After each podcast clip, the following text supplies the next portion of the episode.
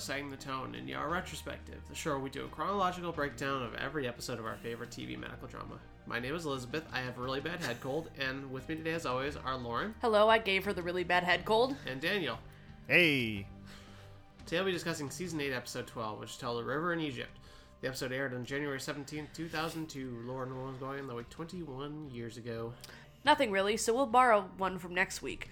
Over in the NFL, the AFC Championship game ends in controversial fashion after a late fourth quarter fumble by New England Patriots quarterback Tom Brady is ruled an incomplete pass based on an obscure rule introduced two seasons prior.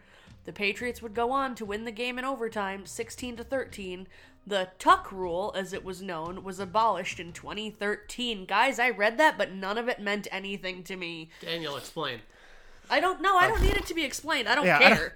I don't know that anyone is has ever successfully explained the Tuck rule, but basically, Tom Brady. Uh, this is the beginning of Tom Brady TM. Like, uh, as of like a few weeks before this, no one had ever heard of Tom Brady. Like, Tom Brady was a late round draft pick. Like, he was not. I think he was the Patriots' third string quarterback gonna say, that is year. this, is this the season he took over for Drew Bledsoe? Yeah, so Drew Bledsoe, who had been the starter for the Patriots for like the last five years prior to this, um, gets injured in a game against the Jets, I believe. He get, he got hit so hard that he like tore part of his spleen or something. Like he, yeah, he he took a really bad hit, and so uh, Tom Brady had to step in, and then like they go either undefeated or close to undefeated the rest of the season, and then Bledsoe comes back for a little bit in the playoffs, and it's it's there's a little bit of back and forth. Like there's still kind of a little bit of a quarterback controversy. Of course, it won't matter by the end of the season. They'll win the Super Bowl, and they will declare Tom Brady Queen of New England or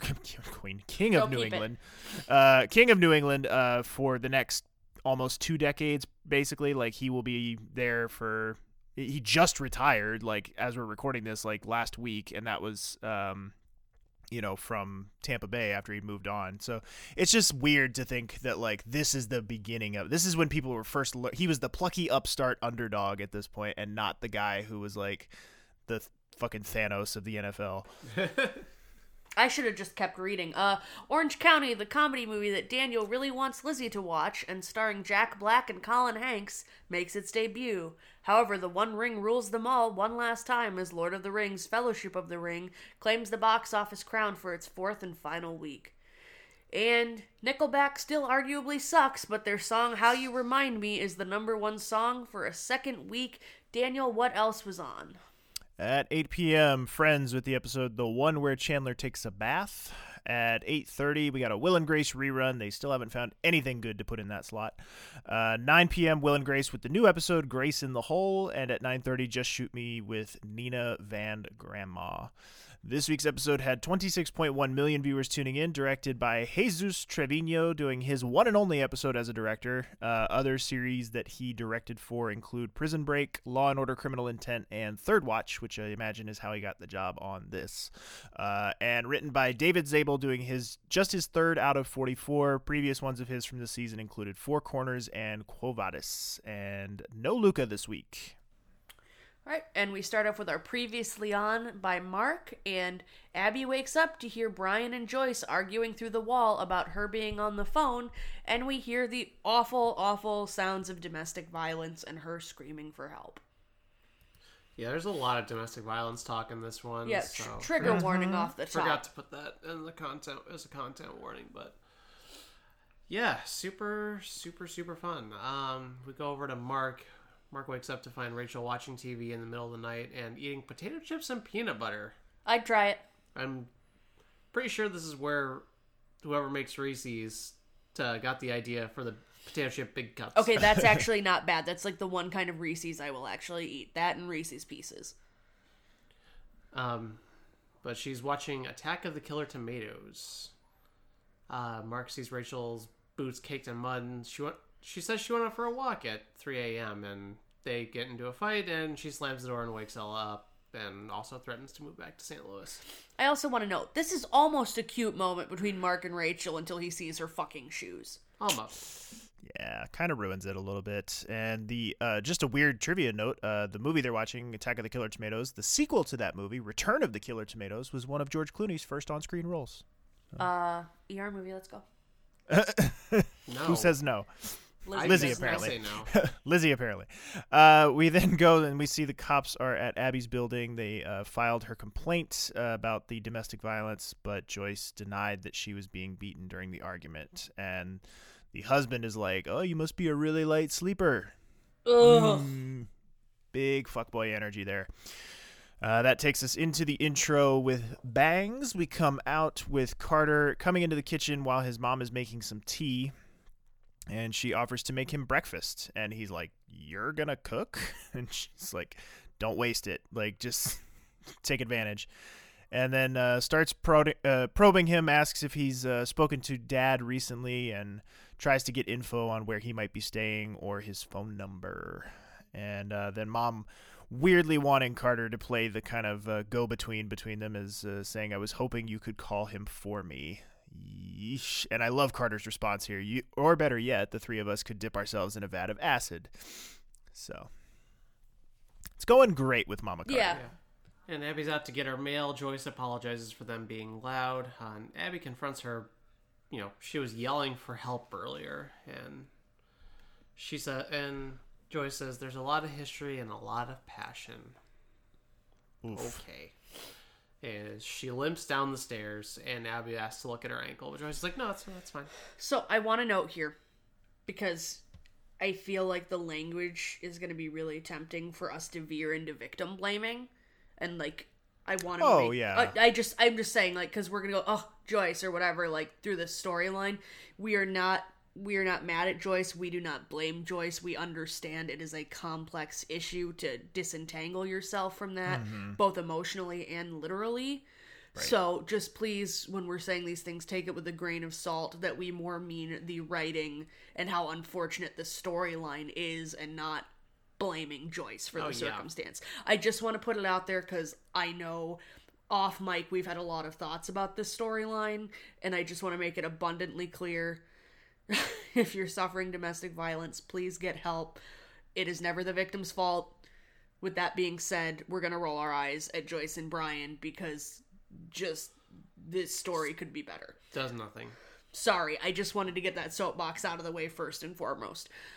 Uh, but then we go over to uh, Susan and Carter. Speaking of things that Daniel wants to roll his eyes at, Susan and Carter are talking about his mom, and Carter's like, "Nah, she's tough. She'll be fine." And Susan responds, "Nobody's tough when the nobody's tough when their life's falling apart," which is kind of sage wisdom. Like everybody's gonna have a rough patch at some point Hey, me. and Susan calls Gallant a teacher's pet, and they all joke that he's sucking up and maybe hooking up with Weaver, and that's why she's dragging him around everywhere.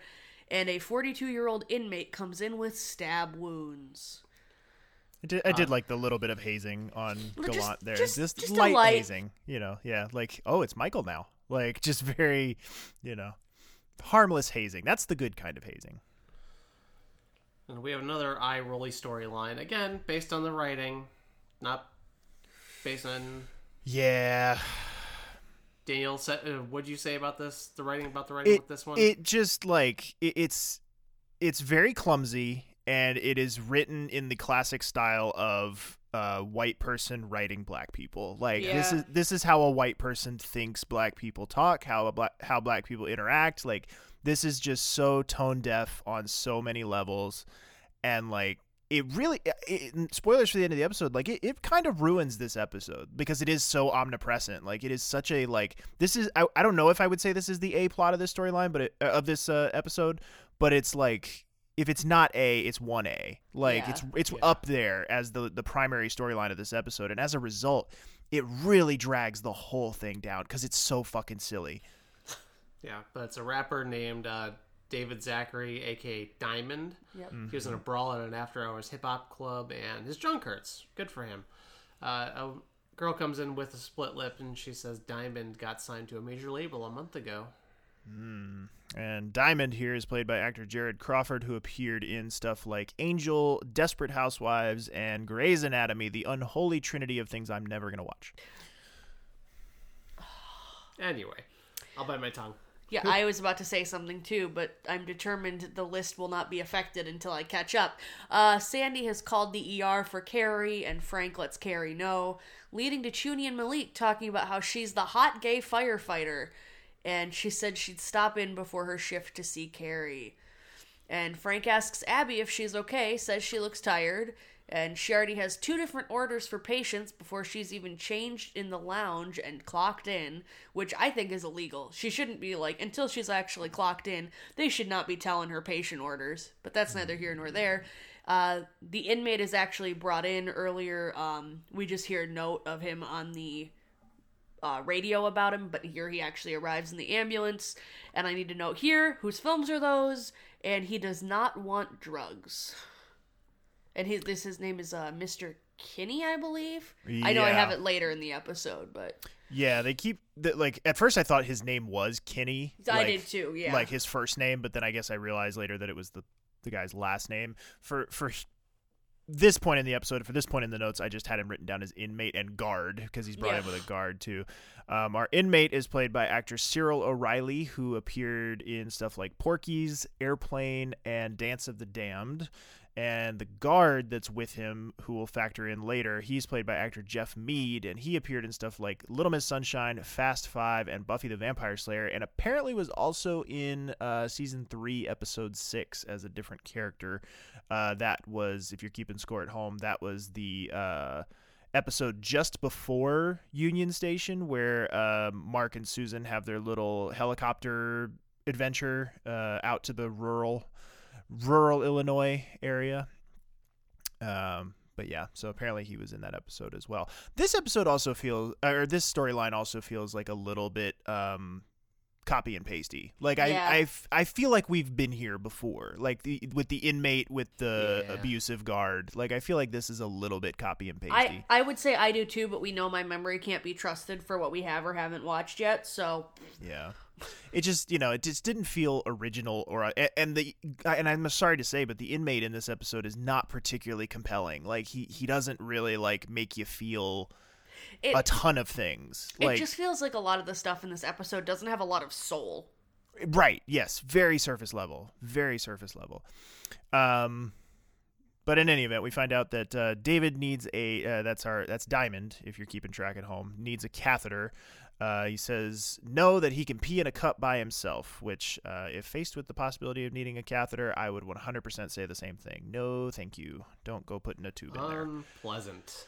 Uh, Abby can't find fentanyl for the uh, inmate, and uh, she's kind of going back and forth between the two trauma rooms. Uh, we overhear that David has cloudy urine, so they're going to have to do some more tests on him. We overhear that Carter's dad is headed to New Orleans, which seems to come as a surprise to Carter.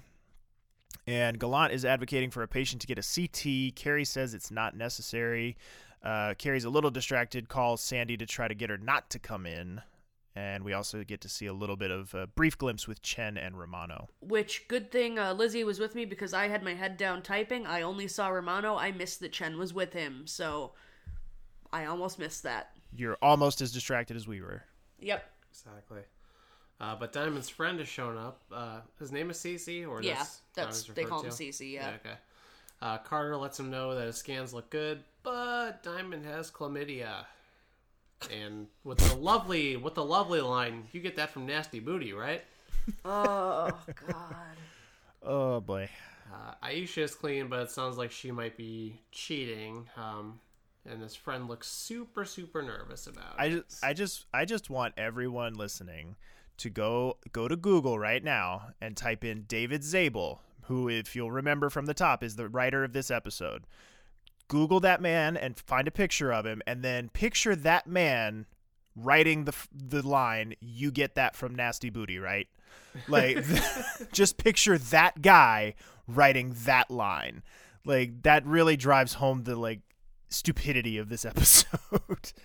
yeah, no. I we just looked it up. Yeah, no. It Like- gets worse the more pictures you look at. my man my man looks like an accountant for a tire shop and he's thi- uh, Oh, just oh no, it gets worse because he he won a uh I don't know what this prize is, but he won a prize for his writing on ER.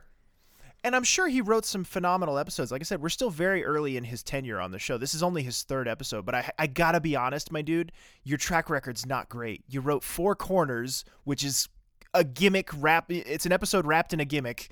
Quo Vadis, which was you know decent but nothing to write home about, and this one, which is kind of a stinker. And so it's just like you're you're kind of you're one maybe one for three on your first outings. It's not great. Oh, goodness. Um But yeah, I like here how they set up. I just want to mention this how they set up that we think oh it means Aisha and the friend are cheating with each other. Mm-hmm. And oh boy, that's not the plot twist. Yeah. Um Feels like the but- twi- feels like the uh, the linchpin of the twist that they wrote the entire episode around. Yep. Like, ooh, wouldn't that be saucy? Yep. And then uh, Carter asks Abby if she's okay because she looks tired. I love this. She goes, she goes, "Yep, I was up all night slapping Frank's ass raw," and uh, she's like, "Ask him if he can sit down." like, I, I do like I like the ongoing bit that Frank keeps getting used in the like war between Abby and Carter. Yeah. Um, and then we learn that Aisha fainted when they went to sew up her lip, so they need to like get her sorted out. And Romano has called for Weaver and says, "Leave, leave your personal life at home and get to his office pronto." Delivered by Frank. And Kerry mentions to Carter that Chen is here, asks if like he's talked to her, if he knows what's going on. And Cece asks Carter if he can get a chlamydia test as well. So Carter has a new chart drawn up for him so they can get that test going. I love Carter's on like he's like, "Oh yeah, no, you don't need to worry about it." He's like, "You only get that from like sexual contact." And then he's like like gives him kind of the look and Carter's like, "Okay, yeah, all all right." right, let's- He's like, I know. Oh, But uh, Lizzie and Mark are out in the ambulance bay. Mark got a hold of Jen, uh, talking about potentially Rachel moving back, but Jen wants to think about it. I would too. I wouldn't want her back. Yeah. Lizzie says they should consider boarding school. Yeah. Yeah. And I love how he goes, Well, it's different. You're British. Because she talks about how she went and it was good for her. Yeah. And she says, "Are you just are you just waiting for it to blow over?" yes, that's Fair. 100% yeah, what that's, he's that's doing. exactly what he's doing. That is that is page 1 of the Mark Green playbook, my dude. Just Sit back, have a pint, wait for this all to blow over. Excellent. Uh, well, then we get our next patient, a uh, gentleman by the name of Julio Echevarria, who passed out in a cab line at the Bismarck Hotel.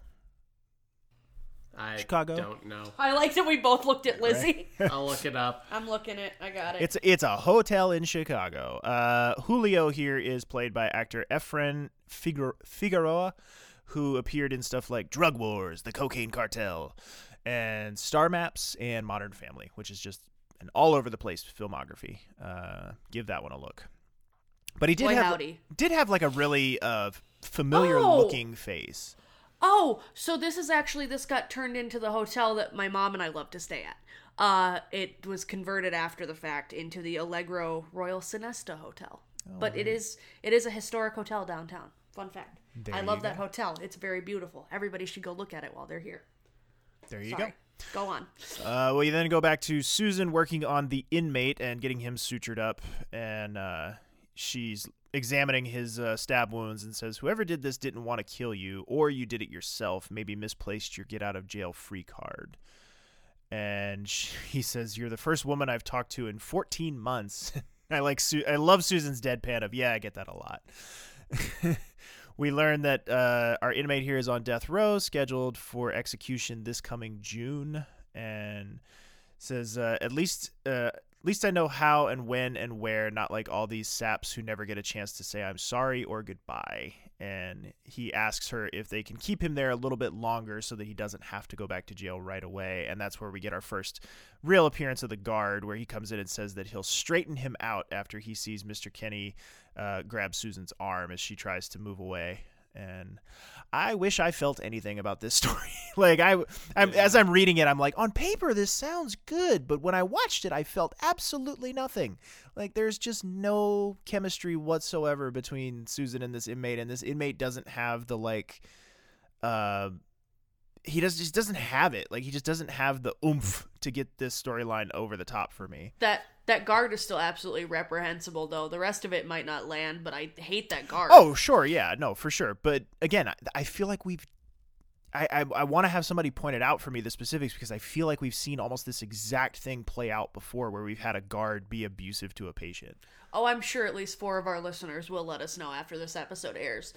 But um, then we find out Julio was trying to get to his daughter's wedding, and he says for them not to call her daughter and ruin the day. And Cece has tested positive for chlamydia, and he asks if it's okay to take the antibiotics with the protease inhibitors, right? Protease? Yeah, something like that. Yeah, inhibitors because he's HIV positive. And Carter's like, "Oh, well, does Aisha know?" And he's like, "No." Like, she's no. Why would she? Uh, but then Carter goes in to talk to Diamond, tell him he's HIV positive too. Carter suggests that Aisha needs to be tested as well, and this is where Diamond drags Aisha out and punches Cece as they head out because Cece's trying to tell him like, "No, you gotta get like, you gotta look at this. You gotta take care of this." I believe he says you gotta stop fronting, dog. Oh my god. I wasn't gonna put it in Refer the awful... refer back to the picture. Refer back to the picture. Yeah, I'm- I'm keep that gonna face keep that face in your mind as you're uh, remi- being reminded aside- of all this as- horrible dialogue. Aside from nasty booty, just because it was so glaring, I'm not for the most part gonna do direct quotes for the rest of this, just because it's like, It if does- we yeah. knew if we knew there had been more black writers in the room, I might.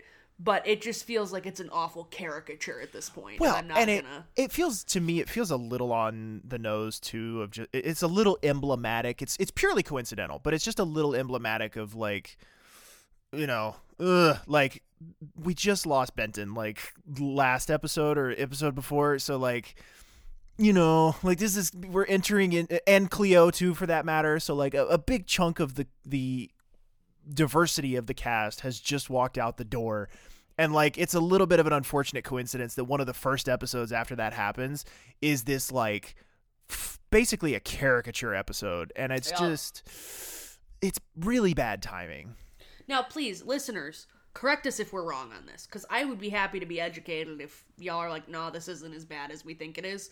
Share. But from where we're looking, this looks pretty dicey. yeah Yeah. Speaking of things that are dicey, uh, let's go to our first audio clip here. Kerry is up in Romano's office. Enter. Ah, Kerry. Your response time is impressive, as always.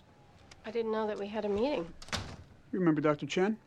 I'm on shift, Robert. Dr. Chen would like to be reinstated. We're fully staffed at the moment, but if something opens up, I'll keep you in mind. I'm not asking you to consider it. It was your choice to step down. I've changed my mind then. Oh, I'm sorry that only with hindsight you've decided. I didn't that- decide anything. You decided I was expendable. I'm not the doctor that blew out that man's aorta. No, you're the doctor who wasn't there. You were reprimanded for making a mistake, but rather The only mistake accept I made was allowing you, you to ran sacrifice away me. in anger, Like you did, than Malucci, to it. save your own ass. I want to see a good cat fight, I'd watch The View. Let's try to keep this civil. I respect your abilities as a doctor, but the position's already been filled. We're prepared to file suit unless that and two other conditions are met. Dr. Chen's record needs to be expunged, and an official statement of correction attached to her file. We're trying not to tarnish any more reputations here. I don't respond well to threats. Dr. Weaver. No, you know what? You can't screw up and then whine about being mistreated. Jingmei, you need to grow up. Uh, so first off, since both of these women get such strong feedback that they're um harpies and bitchy and controlling and arrogant and bossy and I could go on. I need to ask for the people who feel that way about both of these women, who who do they feel is in the right in this argument? Or is it just Romano for saying haha cat fight? Like there's one of those there's one of those sweating bullets uh button Yeah. memes like brewing here like Because I just I watch this scene and I can see all of those straw man arguments that we see coming Mm-hmm. out here about both of their characters, but it's like no. Chen is acting advocating for herself after she realized she was wronged, and Kerry is acting in severe self-preservation like we know is her weakness. Mm-hmm. And it's like I I think it's a great performance from both of them. But mm-hmm. when we were watching that, I was just sitting there going, hmm. mm-hmm. What you gonna do now? who's, who's yeah just like this is this is literally one of those pedestal moments for both of those actresses where i can see people forming those arguments and i'm like but if it's both of them who do you pick so sorry also enter Yeah, I love that he's he sort of made a bit out of that. Which, uh, uh, but I will say though, outside of that one moment, even Romano feels like he's a little bit phoned in this week. Of just like Yeah. that that line of just like, ladies, if I need wanted to watch a cat fight, I'd watch The View. I was like, that joke needed another pass. Like let's Though- let's take another pass at that on the script. We don't need to. That that felt like a first draft joke. though i do love his line where he's like kerry punctual as always Yeah, it's just the whole thing. It just feels well- like it's a little phoned in. well that he's alluding to the whole pager thing Sure. so, yes. yeah. No. I, that I get. But uh, that's the joke That's the joke. Uh, we go, then go back to the world's most just I wish we didn't storyline.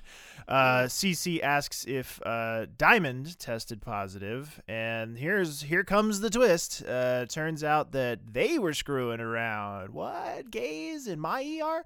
Uh, it wasn't gay though, because CC only bottomed. Uh, asked. Uh, I've already forgotten the the names here. Diamond, Diamond. asked Diamond to wear a condom anyway. To Diamond, it wasn't sex because he isn't quote gay.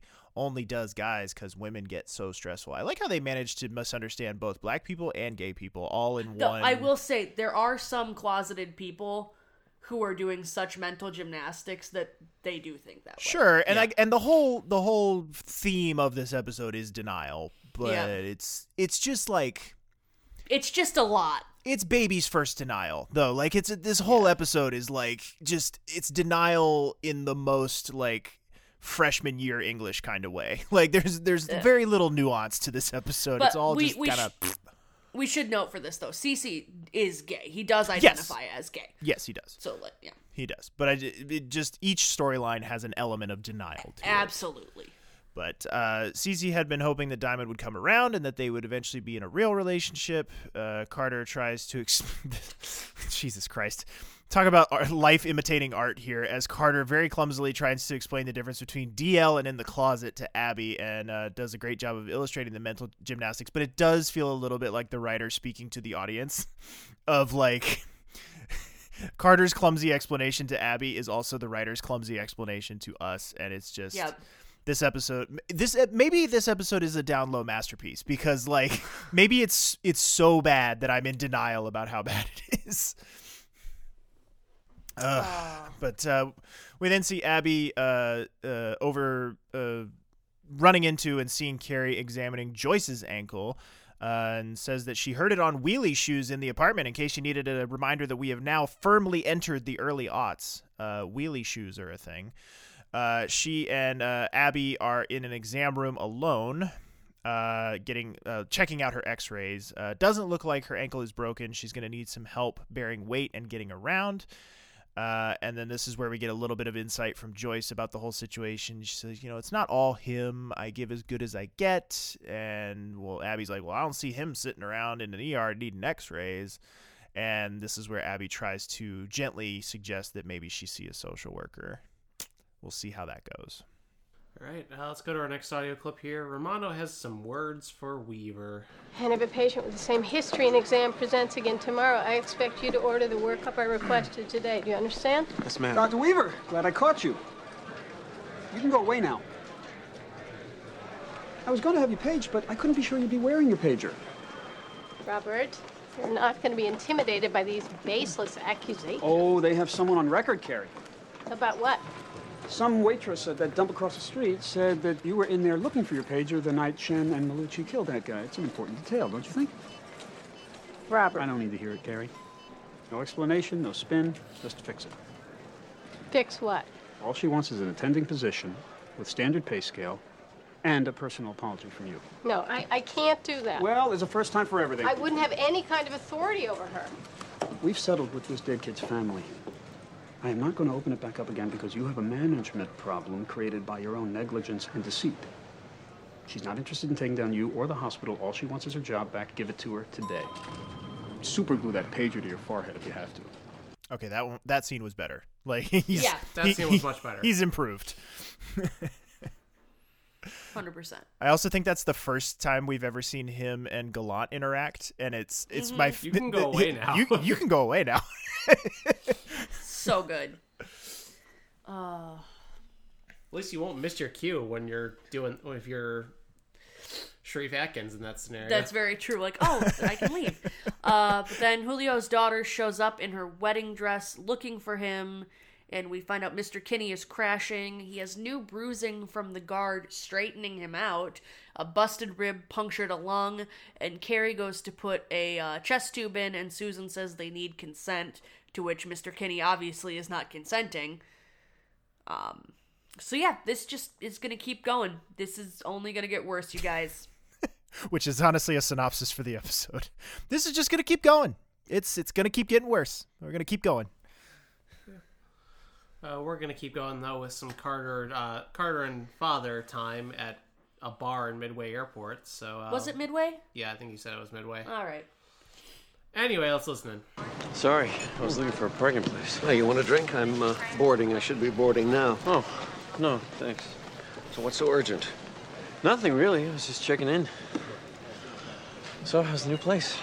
Sparsely furnished, but there's uh, something to be said for that. For sparseness? Mm. Clarity. I mean, if I knew your mother was moving into the house, I would have taken some of the New York furniture. Yeah, she mentioned to me that she doesn't have your new number. You should give her a call. Check in. Why? You were married to her. She wants to negotiate. I don't know when she started looking at life the way other people read the stock reports, but uh, it's over. I don't think she shares that assessment. You're her ambassador now? No. I'm just suggesting you take time to make sure this is what you want. I do, thanks to you. Me? I was part of this lie, this illusion we were living in order to hold it together. It took losing Dad and thinking about what you said to make me see that uh, I was lost. Can't find my way back with her. I don't know. I've never, ever seen her reach out like this before. That's my flight. Careful, John. She's an emotional vampire. Three things. First off, she's an er- she's an emotional vampire. Just makes me think of the of the uh, the energy vampire from What We Do in the Shadows, the TV Yep. series. Yep. Yep. Yep. Uh, two, this was clearly filmed before 9-11. Yup. Like, Or or it was at least conceived. It was it's written in a in a definitely written in a pre 9/11 world. That's for sure. Yeah.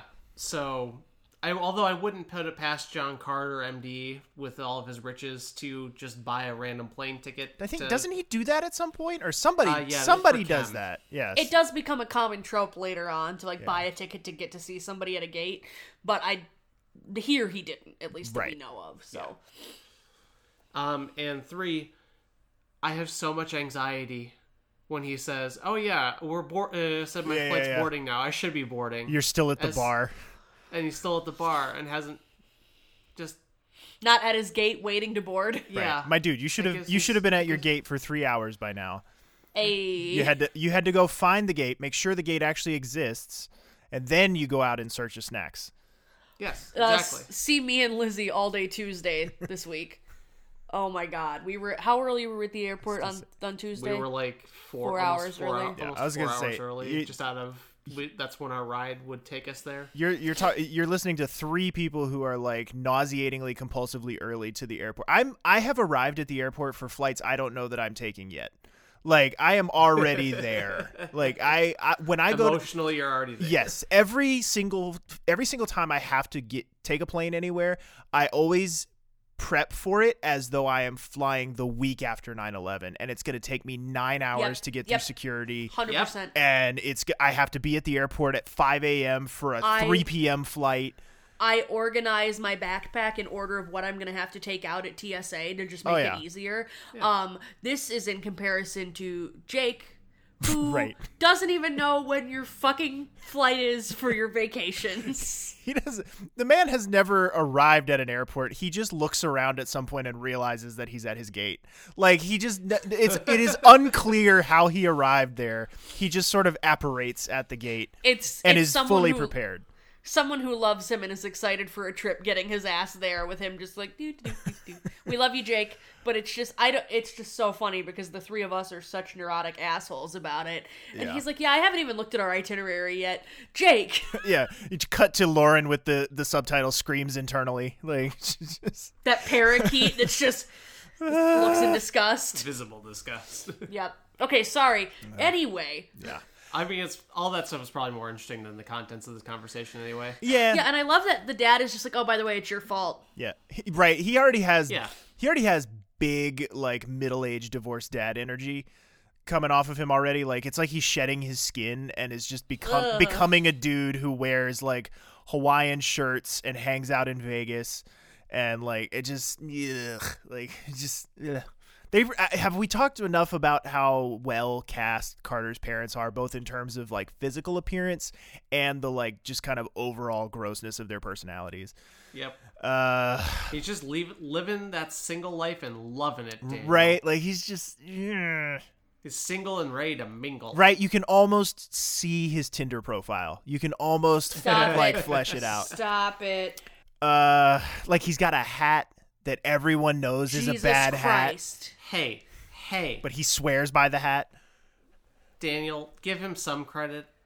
It would be whatever Tinder Platinum or Tinder Gold Oh, or yeah. whatever the hell it is that they. that- tinder vibranium Tin- Tinder Wakanda.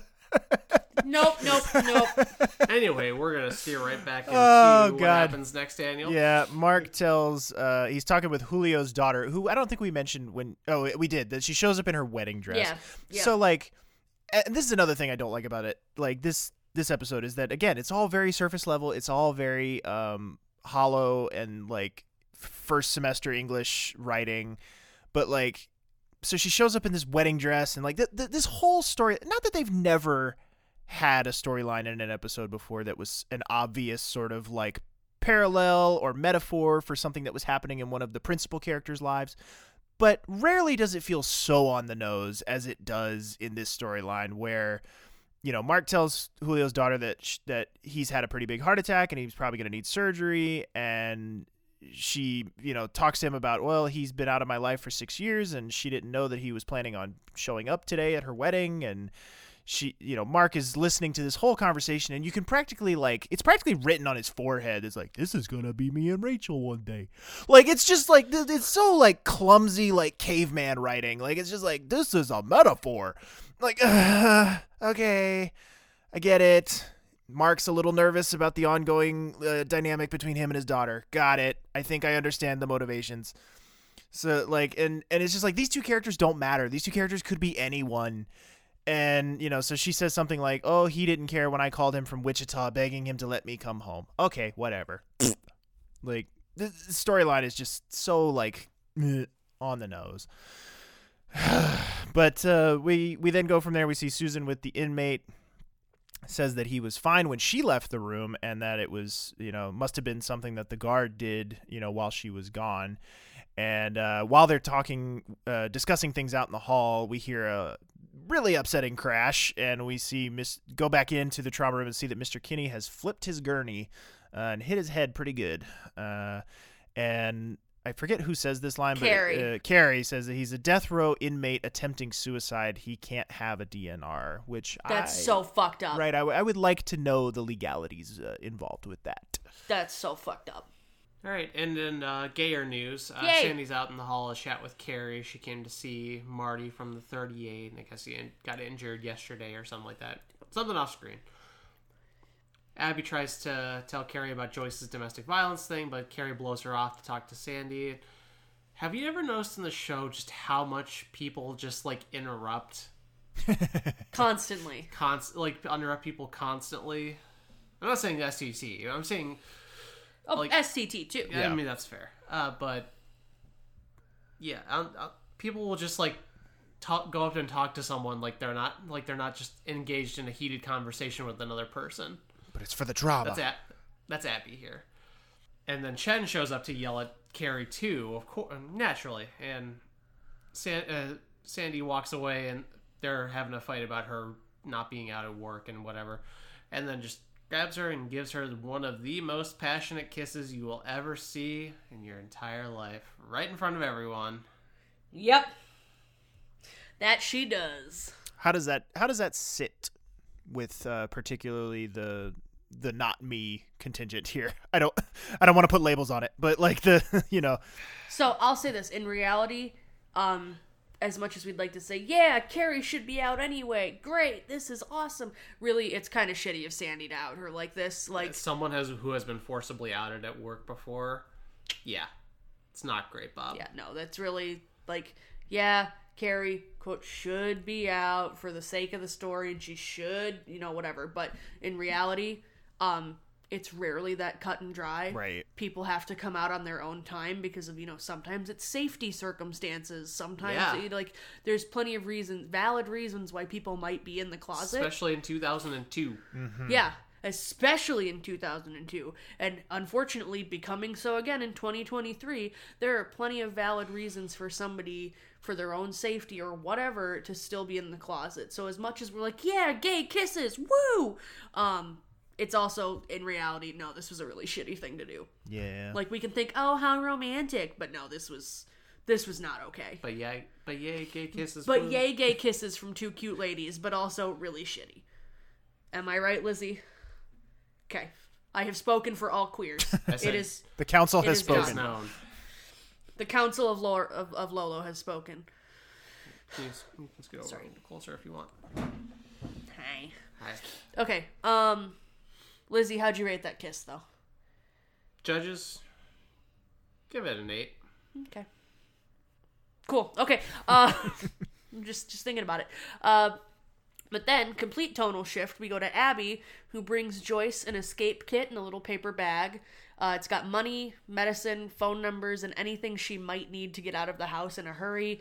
Uh, she's like, "Oh, just so you feel safe, so you have it." She puts it in one of the plastic, like personal belongings bags, and Joyce says, "Oh, I don't need that to feel safe in my home." And then at that moment, Adele shows up to talk to her, and Joyce is like, I didn't want to talk to a social worker. And Abby's like, Can you just talk to her for a few minutes? Um, and Mark then tells Abby to take the phone because a kid named Ricky is going to call and hold the phone up from the church vestibule. No idea what this was for, but okay. It's for the Uh, the, because the father and the yeah father and the daughter. Oh, thank you, because I was just like, what the fuck is this? I just it did not connect for me. Um, and then Connie asks Abby if she saw the kiss, and she's like, oh, me neither, but I heard it was steamy. I, I like. I don't remember if I grabbed this listener response or not, but I do like how somebody pointed out that they brought Connie in strictly for gossip. Like, uh, like the nurses, other than Malik, haven't really gotten to do it. Which brings, which reminded me as I was watching this episode, when was the last time we saw fucking Lydia?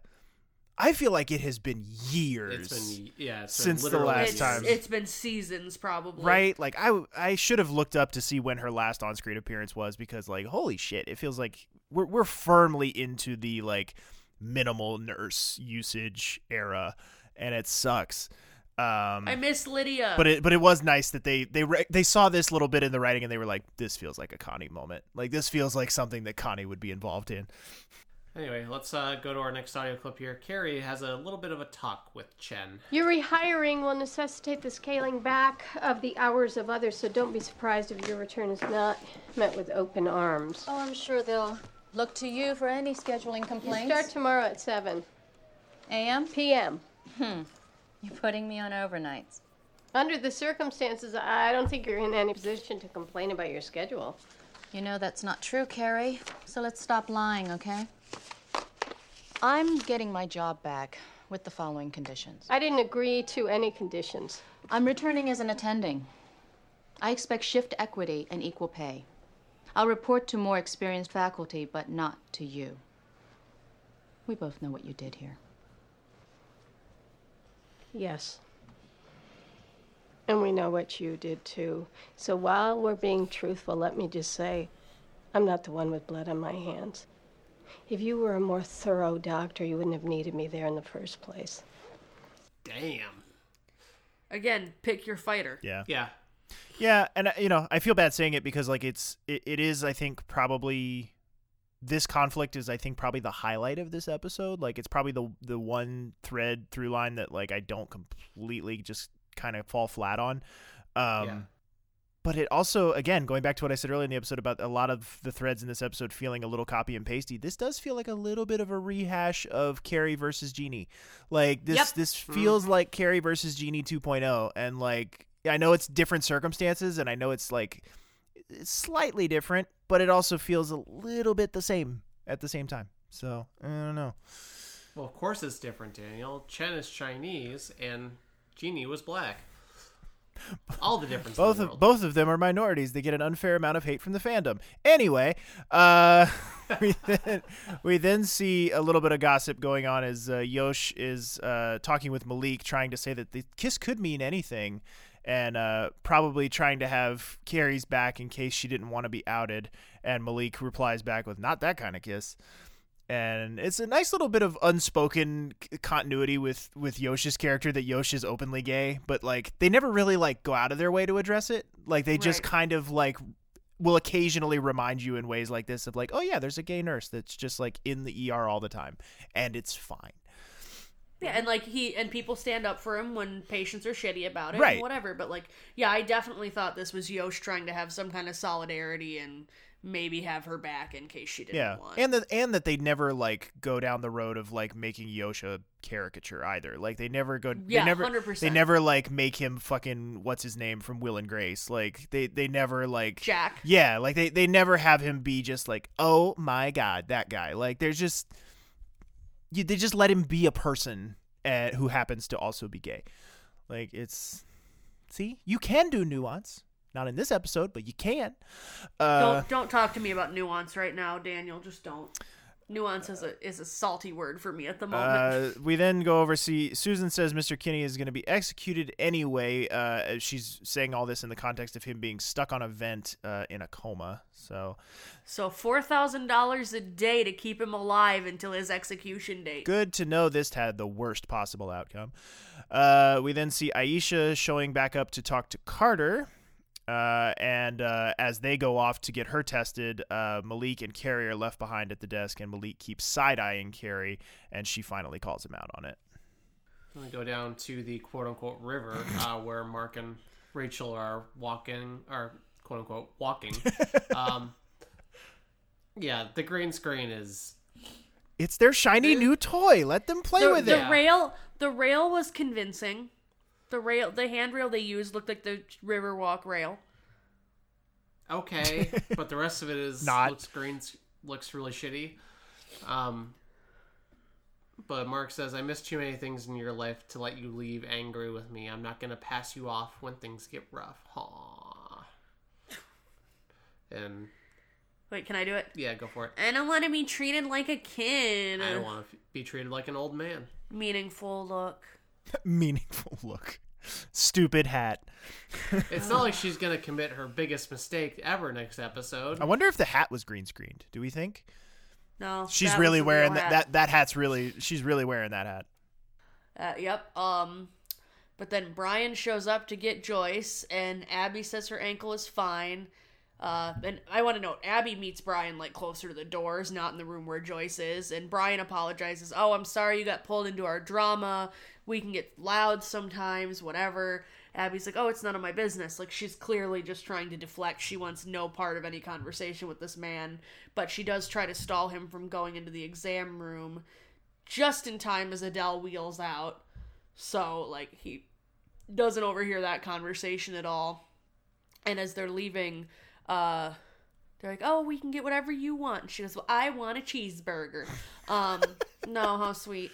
And then Abby tries to have her back and is like, "Oh, don't you? Isn't this yours? Don't you need this?" And it's the plastic um, belongings bag with the escape bag in it. Like again, just trying to be supportive and give her another out if she wants it. And Joyce says, "No, I have everything I need with me."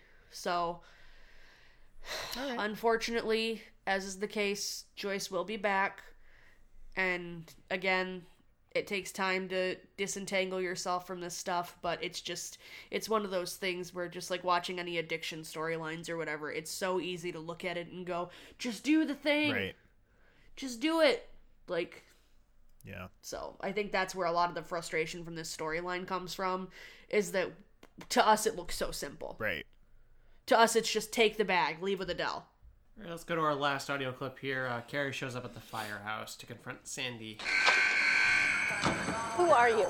You got a call, Kerry. No, I mean, who the hell are you? I live my life without apology. Yeah, that's right, your life. You make choices for your life, you don't make choices for mine. I didn't choose to be lied to or have my time wasted. I never misrepresented myself. No, you just pretend to be something you're not. Lopez, let's go. You know what? This is my employees, my colleagues, my workplace. I choose to keep my private life to myself. You can't separate who you are from what you do. That Kerry. is not your decision to make. I stand up and face it every day. You want the life without the hardship. You don't get one without the other. Not with me, anyway. So you did this out of spite to teach me some kind of lesson? I did you a huge favor. You just don't know it yet.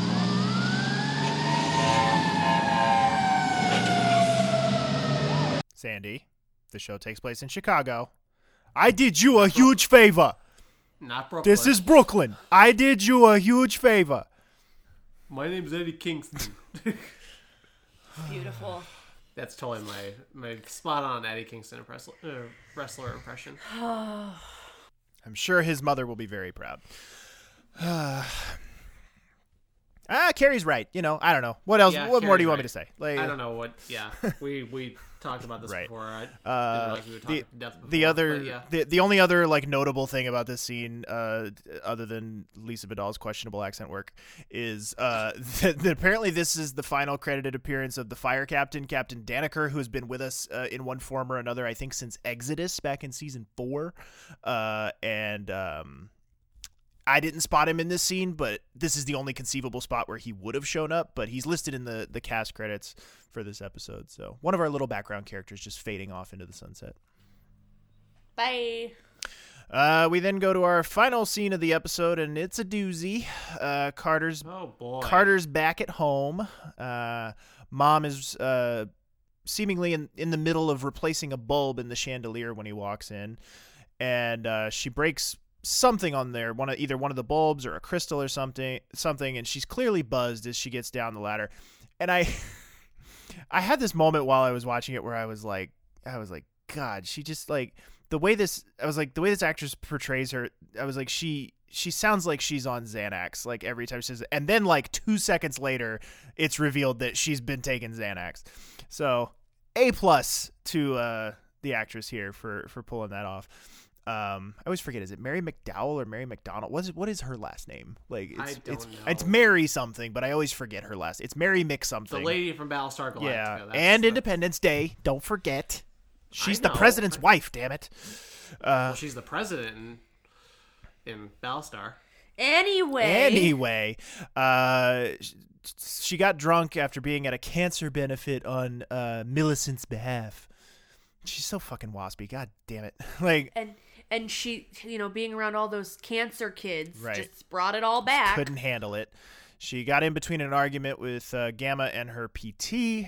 Uh, and she says, "My my presence was hindering her recovery. If she needed a caregiver, I'd be the last person she'd call."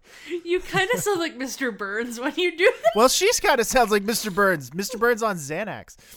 Uh, he asks if she's taking something because her pulse is low and weak. This is where she reveals the Xanax part. Uh, he has her go in and you know vomit. I was trying to think of what the word is. Self purge, like what, what, whatever the medical term Oh, is for um, when they Oh, they force oh, you to throw up. Oh my god, no, hold on. Uh, I'm trying to think because Ipecac is one, and I can't think of what it's called. Yeah. But so he, he goes in there to make her throw up and asks how many she took. Uh, very gross prop work with some nice uh, puke flourish on the rim of the toilet. Very attention to detail. Uh, we That's why we love the show. yeah, that's right. It, come for the clumsily written minorities, stay for the fake puke. Uh, There you go. we find out that Gamma has asked her to leave, and then she drunkenly asks him, "Do you want me to leave, John?" And I failed your brother, and then I failed you. And Carter, in the most just like tired son way, and is just like I, he was tired before we even left for France. It delayed his diagnosis by less than a month. Wouldn't have made a difference. And we fade to black. and I give this episode a six. Yeah, this episode. I mean, okay, so This was not a good episode. It, no, it wasn't. And this this last scene, I, I don't want to like complete. I know I'm I know I'm like poking a lot of fun at, at the performance and everything, but like, it's a good attempt at trying to salvage some kind of like emotional depth out of this episode that is extremely surface level. Like, I'm actually really really disappointed in the quality of the writing of this episode of how amateurish it is and how on the nose everything is and how like it feels like a first draft like it feels like a first attempt at telling a, a, story centered around denial and okay like this is not bad for a first draft but like let's take another two or three passes at this and tighten it up and and i don't know maybe add in a little bit of subtlety and maybe you know not do the whole uh gay rapper storyline quite so clumsily. I don't know. Just like a lot of it is um is very disappointing, very surface level writing. And you know the stuff that does work in it, you know, like like this little. There's some elements of this last scene here that work really well. The stuff between Kerry and Sandy, I think, has a lot of potential in it. It, it ultimately gets dragged down by the stuff that doesn't work. And you know the the the Julio thing is so like token and surface level. The we've we've talked a lot about the the rapper storyline and and its sort of like inherent shittiness. And then like I said, the Susan storyline is just completely like an utterly hollow. Like I feel nothing about that storyline. And I you you know that we love to get up and rant on a soapbox about about cops abusing their positions of authority. So like this seems like a tailor-made soapbox kind of patient storyline. I felt nothing I walked away from that just feeling completely empty. This episode is just a total fucking stinker. Yep, you guys both nailed it. I'm good. Thank you, Daniel, for summation, summa- summarizing. wow, I can talk. Um, both Lauren and I's thoughts. Uh, but Lauren, what do the listeners have to say about it? All right, let's see if I can do this. Daniel, I might tap in. Uh, David L says one thing that always bugs me with Weaver in this episode, and it's not what people think, is that she should have put her foot down and never let Abby help Joyce, especially after Abby reveals she is Joyce's neighbor. It could lead to HIPAA violations. 150% yes.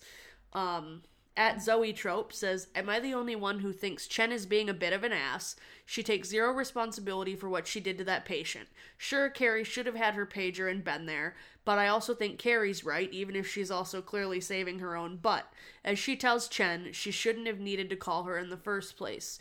And I know she got scapegoated along with Malucci, and I truly dislike what they're doing with this storyline, but it bugs me that Chen is so smug about all of it. I choose to believe that that's how Chen sleeps at night. Yep. And Sorry. also, wow, I'm slow, but I only just understood the title of this episode. Nice. Go, you were saying? No, it's just that's what I was. Never mind. Gotcha. Franner W says, Oh, hey, Christina Hendricks. Anyways, good episode with lots of plot development and foreshadowing, so much so that it felt like it was over in 10 minutes. Strong Malik episode with some great looks and even better one liners. Prisoner to Susan. You're beautiful. Malik, why thank you. Oh, love that it's an episode with gossip. They bring in Connie just for that little interaction with Abby. Always Connie with the tea. It's a great scene with Carter and his mother at the end. She gives just the right amount of intoxicated. But this time but this time round my attention was drawn to that raggedy toilet roll in the bathroom. no way a bashed up toilet roll like that would be in the Carter household. Looks like it's been knocked about between takes and no one replaced it. And at the full time dad says the one storyline I can't get around to liking is the down low rapper sex triangle. Thank you, Aaron. I'm forever just referring to it as that. Uh, there's only a handful of times when ER portrays black storylines not involving the main cast where they come across authentic. This one in particular feels like a white person wrote this. Jen's back. Yay. And as someone mentioned, I find her arrogance over the entire thing very unsettling.